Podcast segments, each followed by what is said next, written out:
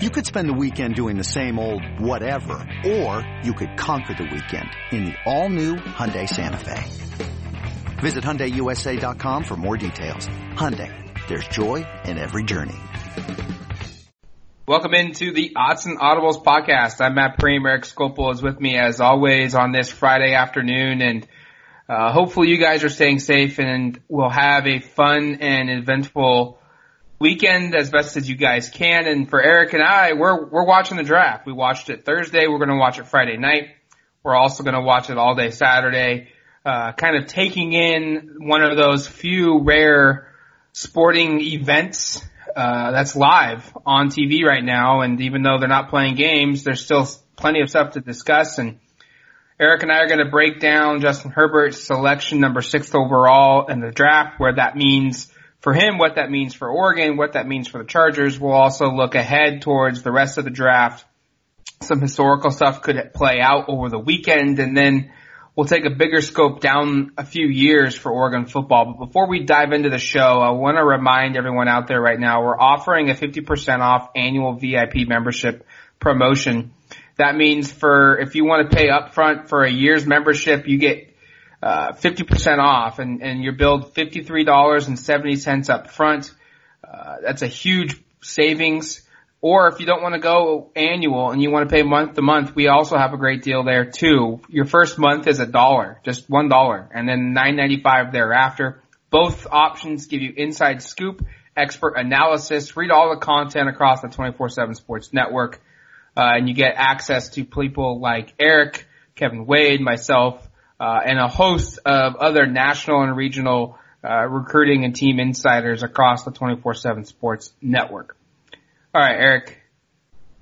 Thursday night was the first round of the NFL draft.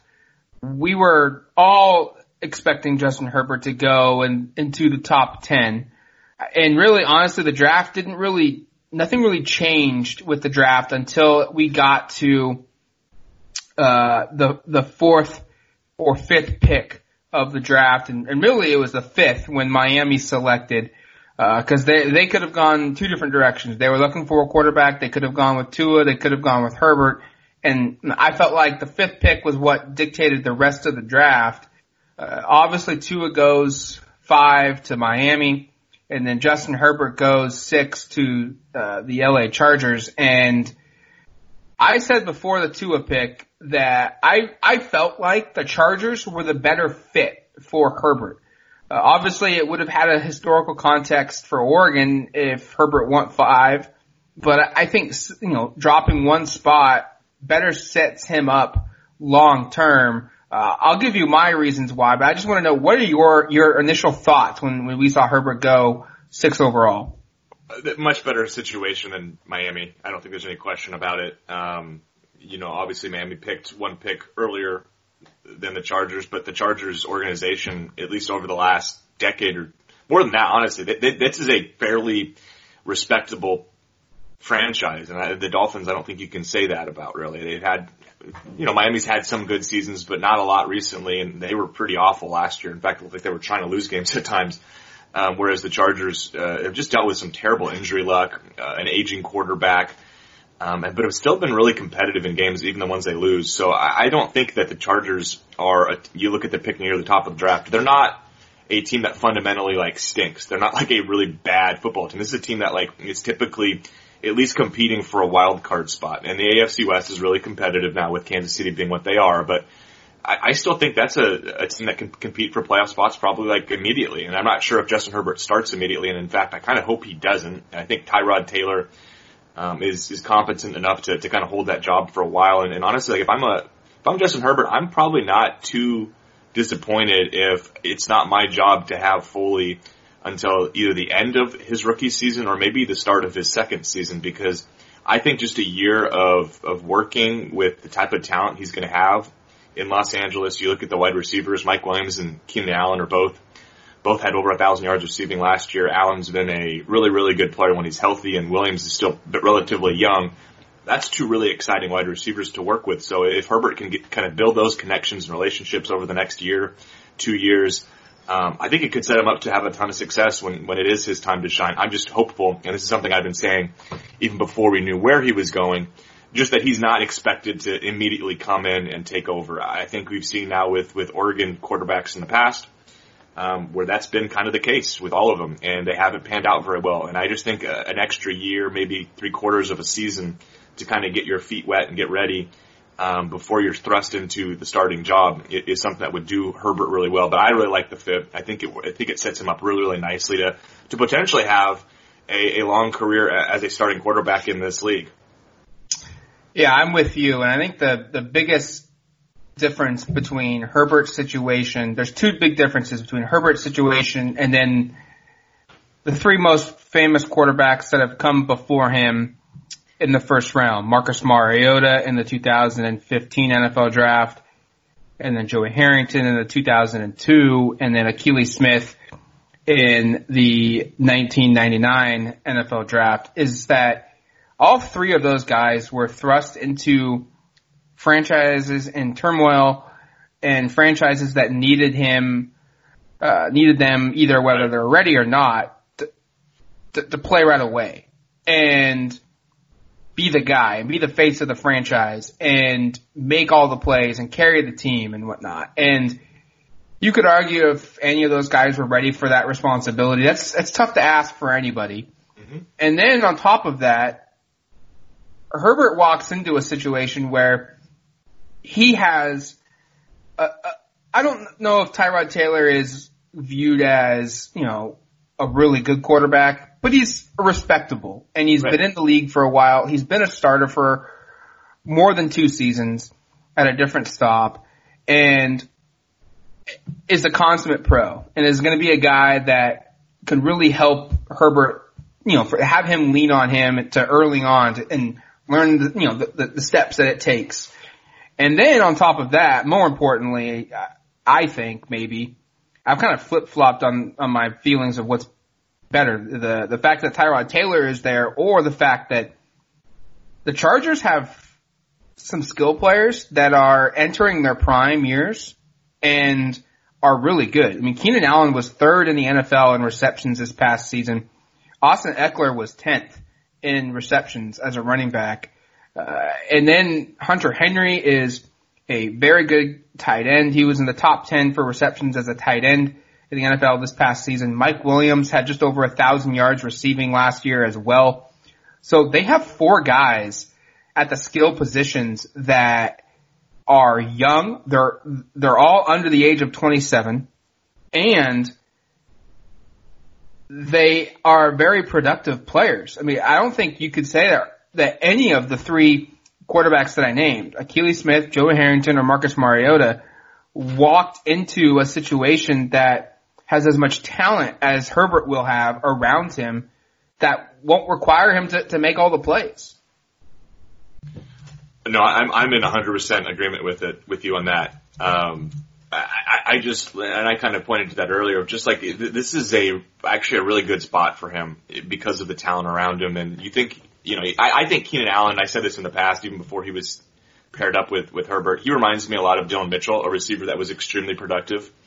Um, with, with Herbert at Oregon uh, in the 2018 season, and of course, schematically, I'm sure what the Chargers are doing is going to be a little different, but um, it, a similar type of player. And then Mike Williams is is maybe almost a Juwan Johnson type body, 6'4", 220, big, athletic, and you could say Hunter Henry. Maybe that's a Jacob Breeland, 6'5", 250. These guys are all about the same size, similar type of players. Obviously, um, and these NFL caliber athletes are, are, are superior to what he's had at Oregon. And I think that's one thing that'll benefit him. And I think that's one thing that you look at if you're just comparing the, the top three quarterbacks taken off the board with Joe Burrow and, and Tua and, and Justin Herbert.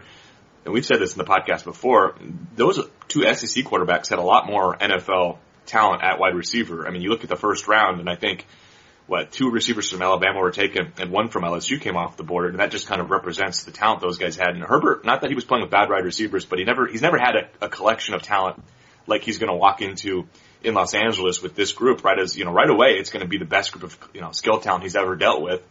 And you're right, that is definitely a differentiation between these three previous quarterbacks that have been top, you know, top early early draft picks. Obviously, those previous ones are top five. Herbert not quite, quite top five. He goes sixth overall, but um, Akili Smith did not walk into a very good situation with Cincinnati. It didn't go well. You know, in Detroit, Joey Harrington never, never had much of an offensive line to protect him. He was on his rear end more than he was doing anything else. And Marcus Mariota's dealt with a ton of different head coaching situations, and he's never had the wide receiver talent that we're talking about with the Los Angeles Chargers right now. So I agree with you. I think whether it's immediately or a year or two down the road, as long as the Chargers retain a, a large collection of these players, there is the upside um, for this to be a really, really successful offense uh, with Herbert potentially being the one leading it sooner than later.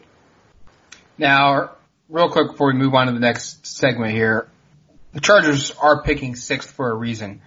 Uh, you know, they they could use a lot of help up front along the offensive line. That's going to be one of you know, the areas that they will want to address this offseason, whether it's if they can be a free agency or the rest of the draft or next year. And that's kind of why I think, you know, there's no rush to throw Herbert out there just because, you know, they, they do have some, they do have some issues that they need to, to solve offensively and defensively as well. But I think Herbert's stepping into a good situation. It's pretty cool that he'll be playing on the West Coast and, uh, extra special that he'll be going into a, uh, a franchise that one of their best players ever uh, is Dan Fouts, a guy that is tied to Justin Herbert, uh, at least the Herbert family. You know, the Fouts family knows the Herbert family um, because of Her- Justin's grandpa uh, playing with with Dan at Oregon. Um, and this kind of segues into our next segment here is that Oregon's kind of turning into a, a school that can make a legitimate case for being quarterback U. Um, I, I don't know. I, don't think you should you should argue of NFL success. It's all about for for for college football. It's all about creating and developing your players and getting them in, you know, to be the best NFL prospect as as as they can be. And then it's up to the, the player and it's up to the team that, that drafts them to continue that development and to continue making that player uh, a good player. And Oregon, you if we just focus on the fact of the quarterbacks that Oregon produces uh, and sends off to the NFL, they're making a strong case for quarterback U. Yeah, it's unprecedented actually uh, what what they're doing, uh, or, or it's only shared by a few schools. And, and if Herbert had gone one pick sooner, and if he'd gone fifth overall, Oregon would become the school with the most top five quarterbacks drafted in the common NFL draft era, which started in 1967. Um, that would have brought them to four top five picks um, in the NFL draft. No other school has had more than three. Um, obviously, we mentioned those three players earlier, but Akili Smith, Joey Harrington, Marcus Mariota all went top five. Herbert would have been the fourth. They just missed out on that, but because Herbert goes in the first round, they make a little bit of different history and tie California and USC for the most first round selections ever. Kind of cool that three Pac-12 schools sit at the top there, especially with um, clearly the way the Pac-12 is seen on a national level, but maybe the conference as a whole has done a really, really good job with quarterbacks because you look at the top five list below and Stanford is also on that list with Oregon right now with three and Washington State, it's kind of surprising, also has had three top five quarterback selections as well. So Pac-12's done very, very well, but Oregon in particular, you're right. You look at first round selections. I've already mentioned Akili, Joey, and Marcus Mariota. Chris Miller is the fourth first round selection prior to Herbert's pick yesterday. Um, those are the five first round quarterbacks Oregon has had. And if you were to exclude the modern draft era part of that, George Shaw is Oregon's only number one overall draft pick, and he was a quarterback taken um, back in I think 1955. So uh, Oregon's had a lot of quarterbacks taken highly, and I and I agree with you, Matt, in terms of like. Yeah, if you, you can take apart this argument that Oregon has QBU pretty quickly if you want to look at draft success of these players in the NFL. Chris Miller had a long NFL career, but it wasn't one that had, you know, all pro, pro bowl kind of recognition. Akili Smith and Joey Harrington did not pan out very well.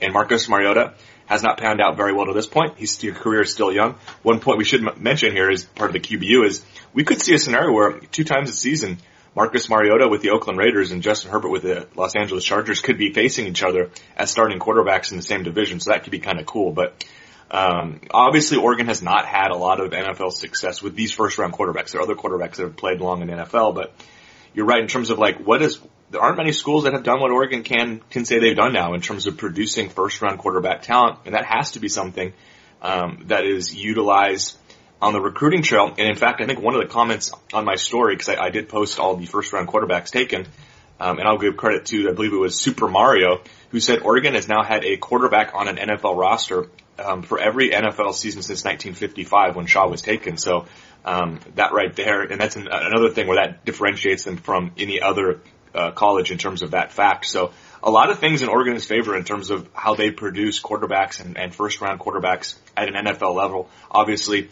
we'd love to see Justin Herbert and Marcus Mariota, who are still active in the NFL, uh, take their careers to another level and have a little bit more success in past quarterbacks and professional level. But in terms of what they've done as collegians, um, Oregon's kind of unprecedented in what they've been able to accomplish. I was going to ask you, what, do you feel like this is something that Oregon could sell on the recruiting trail? Like, is it a viable pitch that will gain traction?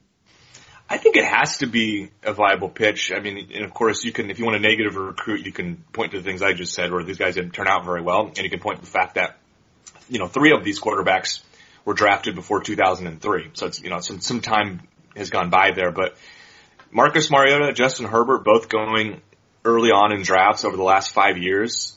Uh, I don't have all the numbers in front of me here, but I don't think there are many schools that have had as many top quarterback draft picks during that time. Um, and I think you can absolutely use that on the trail of like, hey, look what we've been able to do with producing quarterback talent. And of course, the coaches who have produced that are a lot of these coaches are different coaches. You know, Marcus Mariota's quarterbacks coaches, they're no longer a part of the program. And obviously the same can be said for the other ones that, that were taken in the first round besides Justin Herbert. And even if you're talking Justin Herbert, you can say, well, Marcus Arroyo was kind of his quarterback coach too. So, but at the same time, yeah, I think you, I think you can use this. I mean, why can't you use this and say, look, we've done a heck of a job, you know, developing quarterbacks in our history. Why don't you come in and make some more history? Uh, and become quarterback that is the, the sixth first round pick and, you know, the, the fourth top five quarterback taken from Oregon. And that can, I think that can absolutely be a sales pitch. All right, let's take a quick break. You're listening to the Odds and Audibles podcast. Knowing how to speak and understand a new language can be an invaluable tool when traveling, meeting new friends, or just even to master a new skill. But it's not always simple when you're bogged down by textbooks and structure classes. That's why so many people trust Rosetta Stone. Rosetta Stone is the most trusted language learning program, available on desktop or as an app. It truly immerses you in the language you want to learn, like Spanish, French, Italian, Chinese, and more. You won't just be studying English translations. The Rosetta Stone intuitive process helps you pick up a language naturally, first with words, then phrases, then sentences. Don't put off learning that language. There's no better time than right now to get started. For a very limited time, listeners can get Rosetta Stone's lifetime membership for 50% off. Visit rosettastone.com slash rs10. That's 50% off unlimited access to 25 language courses for the rest of your life. Redeem your 50% off at rosettastone.com slash rs10 today. Introducing the two-way V4, where groundbreaking fuel cell technology meets fresh foam cushioning for the ultimate performance. With fuel cell, each step feels explosive, delivering unparalleled energy return. Paired with fresh foam, experience maximum comfort throughout the game. Its lightweight textile upper offers support and breathability without sacrificing agility. Whether you're hitting the clutch shot or locking down the opposition, the two-way V4 gives you the tools to play at a high level. Learn more and purchase the two-way for yourself at newbalance.com. Welcome back to the Odds and Audibles podcast. I'm Matt Prehm. Eric Skopil is with me as always. And Eric, now we're recording this podcast Friday morning, so the second and third rounds will be played later this evening, or I guess played out, not played. I love, um, I love the idea of playing the second and third rounds because we're missing sports so bad. uh, we'll, we'll, we'll see the second and third rounds play out and find out where guys go. I think Troy Dye is probably the most realistic player to go today. Maybe uh, a Calvin Throckmorton, you know, sees his, his name get called late in the third round as well. But I, I don't see a lot of mocks that, or Shane Lemieux. Um, I don't see a lot of mocks though that that are, are projecting a lot of, of these other ducks to go on Friday. I think Saturday is going to be the big day for Oregon. There's a lot to monitor because like I said, Dye could go on Friday. More than likely will go at some point, uh, either the you know late second, third, or, or early fourth, which will begin. For, the fourth round begins Saturday morning, and the rest of the of the seven rounds also will conclude that day. But I think there's still a lot to watch for, inc- including some historical possibilities for Oregon football as a whole. I was looking at this this morning because Oregon still has they had seven players invited to the combine. Obviously, Herbert's gone off the board, so there's six players that were combine invitees, and players that are invited to the combine are typically players that you think have a pretty decent chance of being selected. And Oregon has six players still on the board. If all six of those players get selected, um, you know, between round six or two and seven, that would be seven overall NFL draft choices, which would be the largest in Oregon football history. They've had three different occurrences since the modern era in 1967 where they've had six in 1972, 2002, and 2009, and they've had four other occurrences where they've had five. So I think there's a pretty good chance you're going to see Oregon uh, at least in a tie for second this season. At least get five players selected, and if, that, if that's the case, you can add them to that list of, of, of years where they've had five players selected. But if they get six, they would tie for the most. And if they get all seven, I think that's probably a stretch. If we're being honest here, I think you. I don't know if I expect both Juwan Johnson and Jacob Breeland to be selected. I don't know if I think all three offensive linemen are going to be selected. Uh, I think Jake Hansen's probably the one that uh, might not get taken of those three. I think Shane Lemieux and Calvin Throckmorton have pretty good chances based on what I've seen. Um, so it, maybe it's unlikely, but if they somehow that it does come together, and maybe it will, maybe they're just going to be the, it's going to be the right uh, balance of, of kind of luck and good fortune where a team needs a center and hey, there's Jake Hansen, he's the best available. A team needs a tight end, Jacob Breeland is the best available. Maybe it all comes together, but if they get to seven, that becomes a new school record for most NFL selections. And that's a pretty special thing, um, given how, how good of draft classes they've had in the past. I know, uh, you run through some of these, but like in 2002, I was just putting this together earlier, uh, these are the players they had selected in 2002 and had six. Joey Harrington, Maurice Morris, Rashad Bauman, Justin Peelle, Wesley Mallard, and Steve Smith. Those are like six really, really highly regarded former Oregon football players.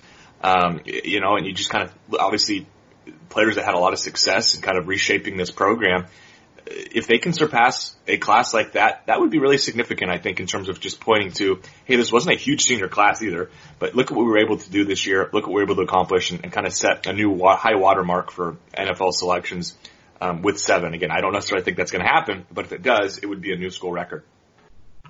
There's also, I, I think, a wonder of how many how many offensive linemen does Oregon get drafted? Uh, in this draft. I think everyone's kind of expecting the number to be three, but do we maybe see a, a fourth guy? You know, Dallas Warmack probably being the one that has the most likely outcome of that, but it's probably not a high probability. Um, Brady Aiello, maybe, maybe. Yeah, maybe. I, I, I, I don't know. I, I think there's a better chance that a Juwan Johnson or a Jacob Breeland gets picked than either of those two guys. But who knows? Maybe maybe one of them gets a made a big surprise at their pro day or, or at one of the All Star games that they played in.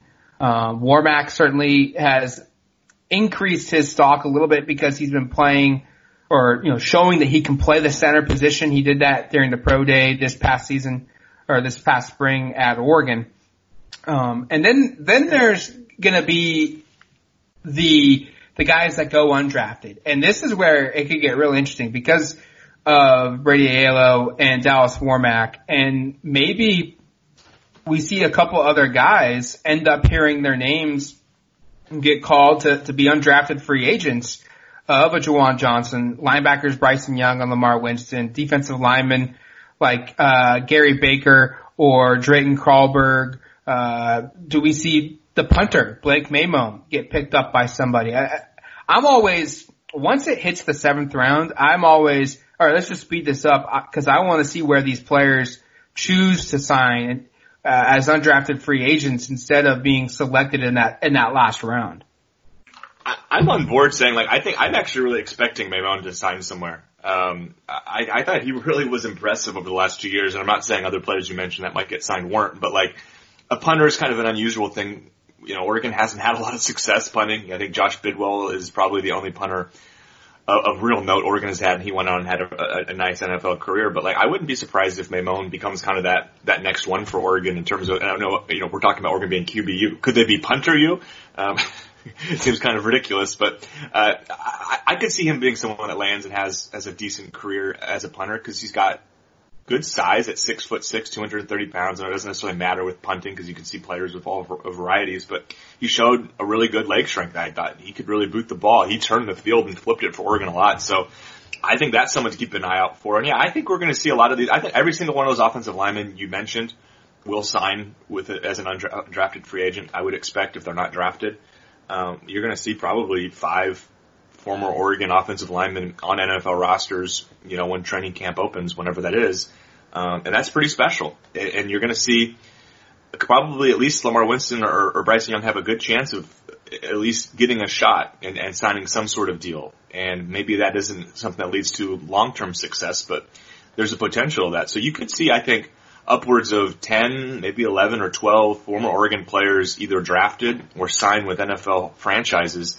uh, in the next kind of like 72 to 96 hours. Because sometimes these undrafted free agents, um, sometimes they happen right after the draft, and other times they take a day or two to kind of get sorted out. But um, yeah, I think it's really exciting to see where Brett lands, um, especially during this current climate where there's not much else to talk about. But like, I think seeing where all these players end up and kind of fig- figuring out what their pro futures can be, given kind of the scarcity of sports right now, probably becomes something that even kind of turns the eyes a little bit more than it normally would. And I'm certainly going to be someone who's following pretty closely to see where some of these players end up signing.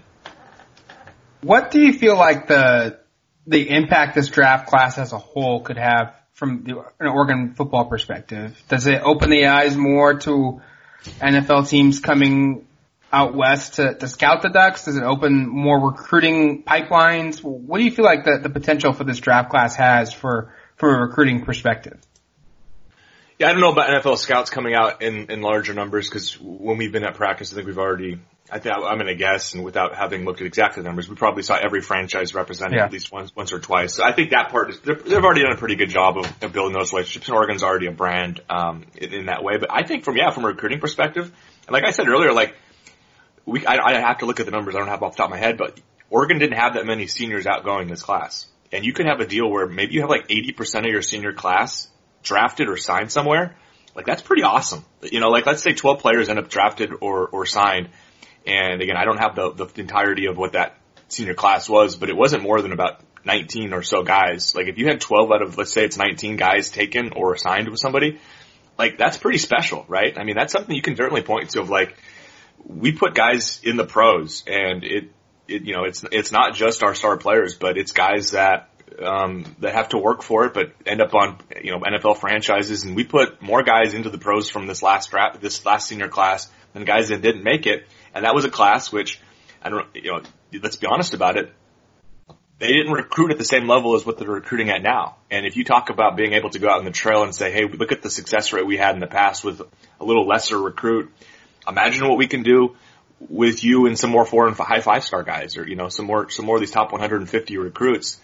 Imagine what we can turn you guys into. And I, I think that has to be something you sell it on because like I said, this is not a huge senior class and yet you could see upwards of 10, maybe 11 or 12 um, of these guys end up on NFL franchises, and, and some of them probably aren't going to stick. But that in and of itself, I think, talks about kind of what they're developing and the program that they're developing.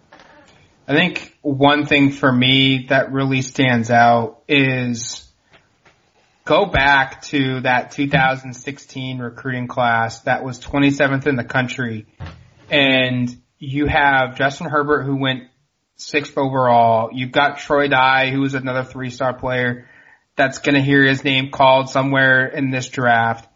You also have uh, a guy like Dillon Mitchell who got drafted from this group. Lamar Winston and Bryson Young will certainly have their opportunities as players that will be um, undrafted free agents more, most likely. But you've also got you know a, a guy like Brady Breeze who could turn mm-hmm. into uh, a player that maybe next season gets his name discussed as an NFL prospect. Cam McCormick certainly has that potential as well if, if he's healthy. And then go back to the 2015 class that was 16th in the country. And, you know, there were a lot of four star players on this, on this team. There was a five star even. Canton Kaumatule was a five star. Taj Griffin was a four star. Travis Jonsen was almost a top 100 recruit. Uh, Malik Lovette and Kirk Merritt were, were two high profile running backs. And you look at this group and Shane Lemieux is a three-star prospect. Calvin Throckmorton is a three-star prospect. Jacob Breeland was a three-star prospect. And Jake Hansen was a three-star prospect. And all of those guys more than likely are going to hear their names called uh, as NFL draft picks, uh, the, the, the offensive linemen. And I think that goes to speak of the development that Cristobal and his coaching staff have under their belts because Throckmorton, Lemieux, Hansen, you know, none of these guys were viewed as surefire Pac-12 starters, you know, year two and, and, and surefire NFL prospects. Breeland the same way.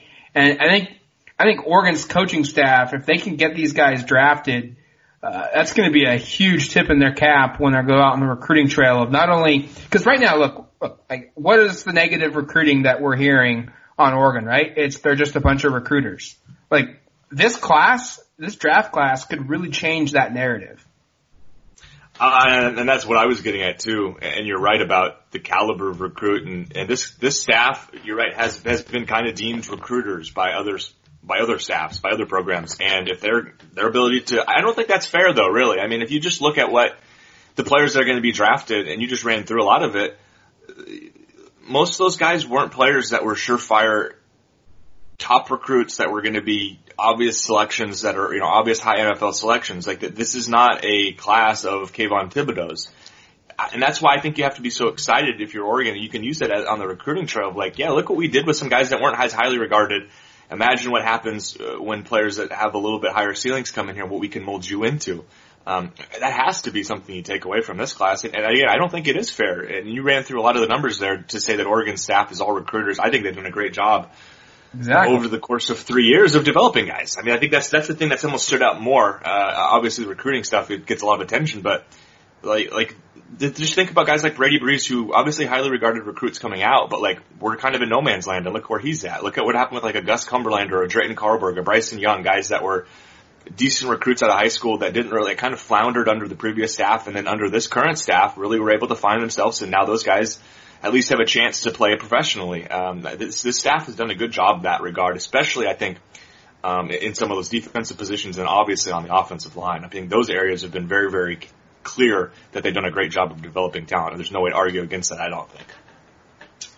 Okay, now let's wrap this up by looking ahead long term, and there's going to be a lot of speculation here. But I, I wrote on the site on, on duckterritory.com, but I, I really think that the Oregon football program is positioned now for a string of three years at least where we could see one of their players be selected not only in the first round, but probably in the top 10 of the next two NFL drafts. Herbert went sixth and this year he starts the, the run, but I, I think, I think Penei Sewell would have been one of the first guys off the board if he was draft eligible this season. Um, I know Geoff Schwartz, uh, he does a lot of NFL draft analysis for various media outlets out there and he is a former Duck, so you have to take that into consideration. But leading up to this draft, he was asked a question, where would Penei Sewell be in this draft if he was eligible? And at least to Schwartz's mind, he would have been the second player picked ahead of Justin Herbert. And I don't necessarily have much ammunition to go against that. No. Um, uh, you know, that opinion. So I, I think when Sewell, I don't want to speak for him, but I, Eric, you and I both, right? We're both expecting that he goes pro next season.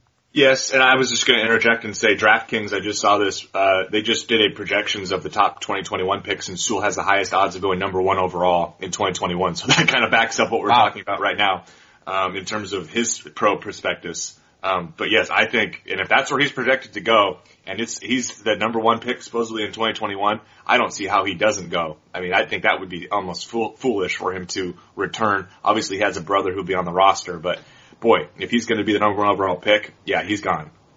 Uh, yeah, I did not know that that came out already. Um, that's pretty damn impressive, to be honest with you, of just how high his stock has soared. But look, that goes with what we've, we've seen from a lot of other people, um, out there.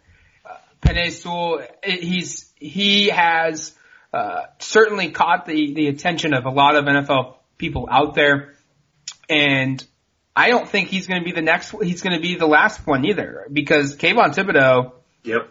He, I mean, Matt Miller of Bleacher Report, another NFL, you know, another very uh, well-read and popular mock NFL draft analysis, you know, expert Uh, he during December shot out a tweet that said building NFL big board 2022 and had Kayvon Thibodeaux as number one, meaning he's Kayvon Thibodeaux is his number one prospect uh, for the 2022 NFL draft. And remember, Kip, Thibodeaux has two more years that he has to play for college football. I mean, he could sit out, but that really wouldn't do much for him right now. He wouldn't um, do that.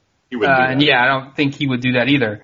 Uh, but that's how much stock is already building for Thibodeaux. And so do you buy the fact that if I told you today Oregon would have three top 10 draft picks in the next three years, are you taking that bet?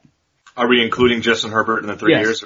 Yes. Yes. hundred percent. I'm already bought. I've sold, you sold me on it. I'm I, like, I, I think that's, I, I honestly, like, I'm sitting here thinking, I'm not even, like, I might even take a step further. It's not impossible that Oregon's going to have back to back number one overall picks, you know, and I, that's, that's a, that's a harder take because you're looking at obviously a ton going on between 2021 draft and now and 2022 draft. These are years ahead, but Penei Sewell is going to have a chance to go number one overall in 2021. Kayvon Thibodeaux is going to have the same, uh, you know, the chance to do the same thing in 2022. Um, I'm 100% sold on that. They're definitely, I think, uh, I'm barring something strange happening here.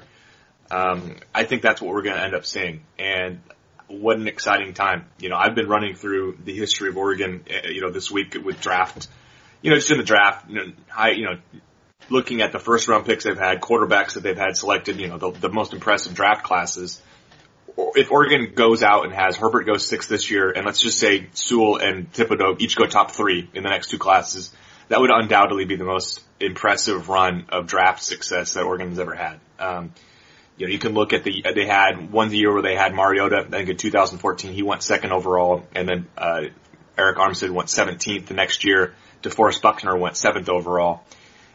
Those are the type of, that, that's kind of been the previous most impressive. If they were to have three straight years with top five picks or top six picks, I guess, with Herbert, um, I'm buying it and it would be a, another just kind of programs, you know, establishing and setting milestone if that comes together, which really, I think it's going to come together. I, I do. Something drastic is going to have to change for Penei Sewell and Kayvon Thibodeaux not to be really, really highly drafted players in the next two years. They were thought that way as high school recruits, and they've only shown that they're, they've lived up to that billing um, as college players at Oregon. Now, here's another question: Does Oregon have any other first round potential players on their roster as of today? And let's count true freshmen, okay. the guys that are in the 2020 recruiting class. Do you feel like anyone on this roster is safe to project as a, a first round player? Uh, you, I think you have to probably be making some, a little bit of knee jerks, a little bit of overreactions because a lot of the guys I'd be looking at haven't played a lot at Oregon. Like I'm just running through the roster. Like I think Devon Williams, he's never played at Oregon. I think he could be a first round talent. I could see that happening. Um, CJ Verdell probably not, but maybe that comes together. I could see Mycah Pittman becoming a early pick, probably not a first rounder. Offensive line's kind of hard because we haven't seen a lot of these guys play, but I know Steven Jones and Mala Sala have the size and you don't really want to count and you know bet against Mario Cristobal's track record. Obviously, on defense, the two uh, the first names you probably come to mind are are Noah Sewell and Justin Flowe. Those are two five star recruits that are very talented. Mase Funa another guy who could maybe fit into that. And then in the defensive backfield, uh, Jevon Holland maybe he is one of those guys that has a bet. I, I don't know what his stock is, but I would think Jevon Holland somebody that could be a first round draft pick next year if he goes early with Penei Sewell. I, I could definitely see him developing into that type of player. I don't think Graham or Lenoir have that ceiling, but I think Mykael Wright could. Yeah, that's what, that was going to be the guy that that first popped in, into my head that I feel like could be NFL first round material, and that's Mykael Wright, and then if not Mykael Wright, Jevon Holland.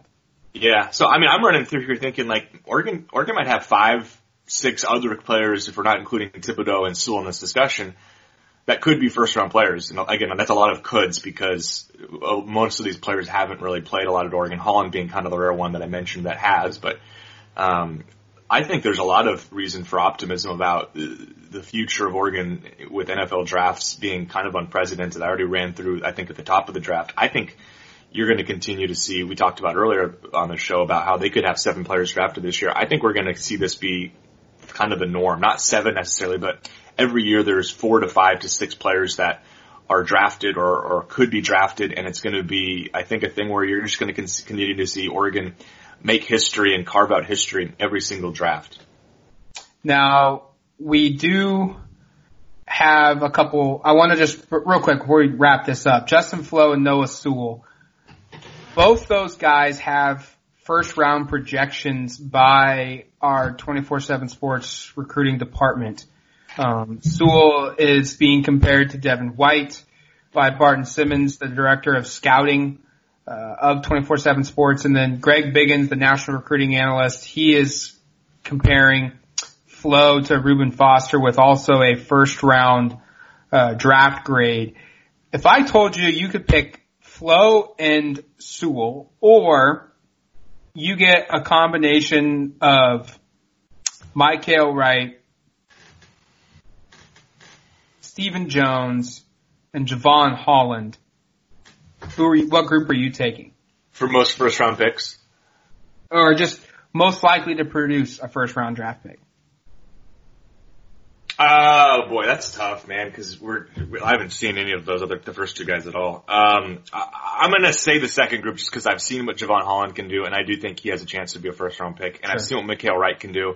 I think he can become a first round pick. I think Steven Jones has a huge ceiling, enormous ceiling to be a top tier draft pick at some point. And obviously, that's a little sight unseen. He's what made one career start, and we're taking a lot of the coach's credit for this. But what you when you watch him move he has that kind of talent in terms of he's six foot six, six foot seven. He's a huge body and he moves really, really well. So I like those three guys. I could see all three of those guys being NFL picks. I could obviously see the same thing for those two true freshmen, but um, they haven't played a single down of college football and Flowe hasn't even practiced. So it's hard for me to, to make that proclamation right now. But I think the other three guys, I mean, that's what's crazy about this roster is that you could probably come up with combination, you know, multiple combinations and I would say, oh, there's going to be at least one first round pick there, um, because I think that's the depth with that kind of talent is far greater than we've seen at Oregon ever.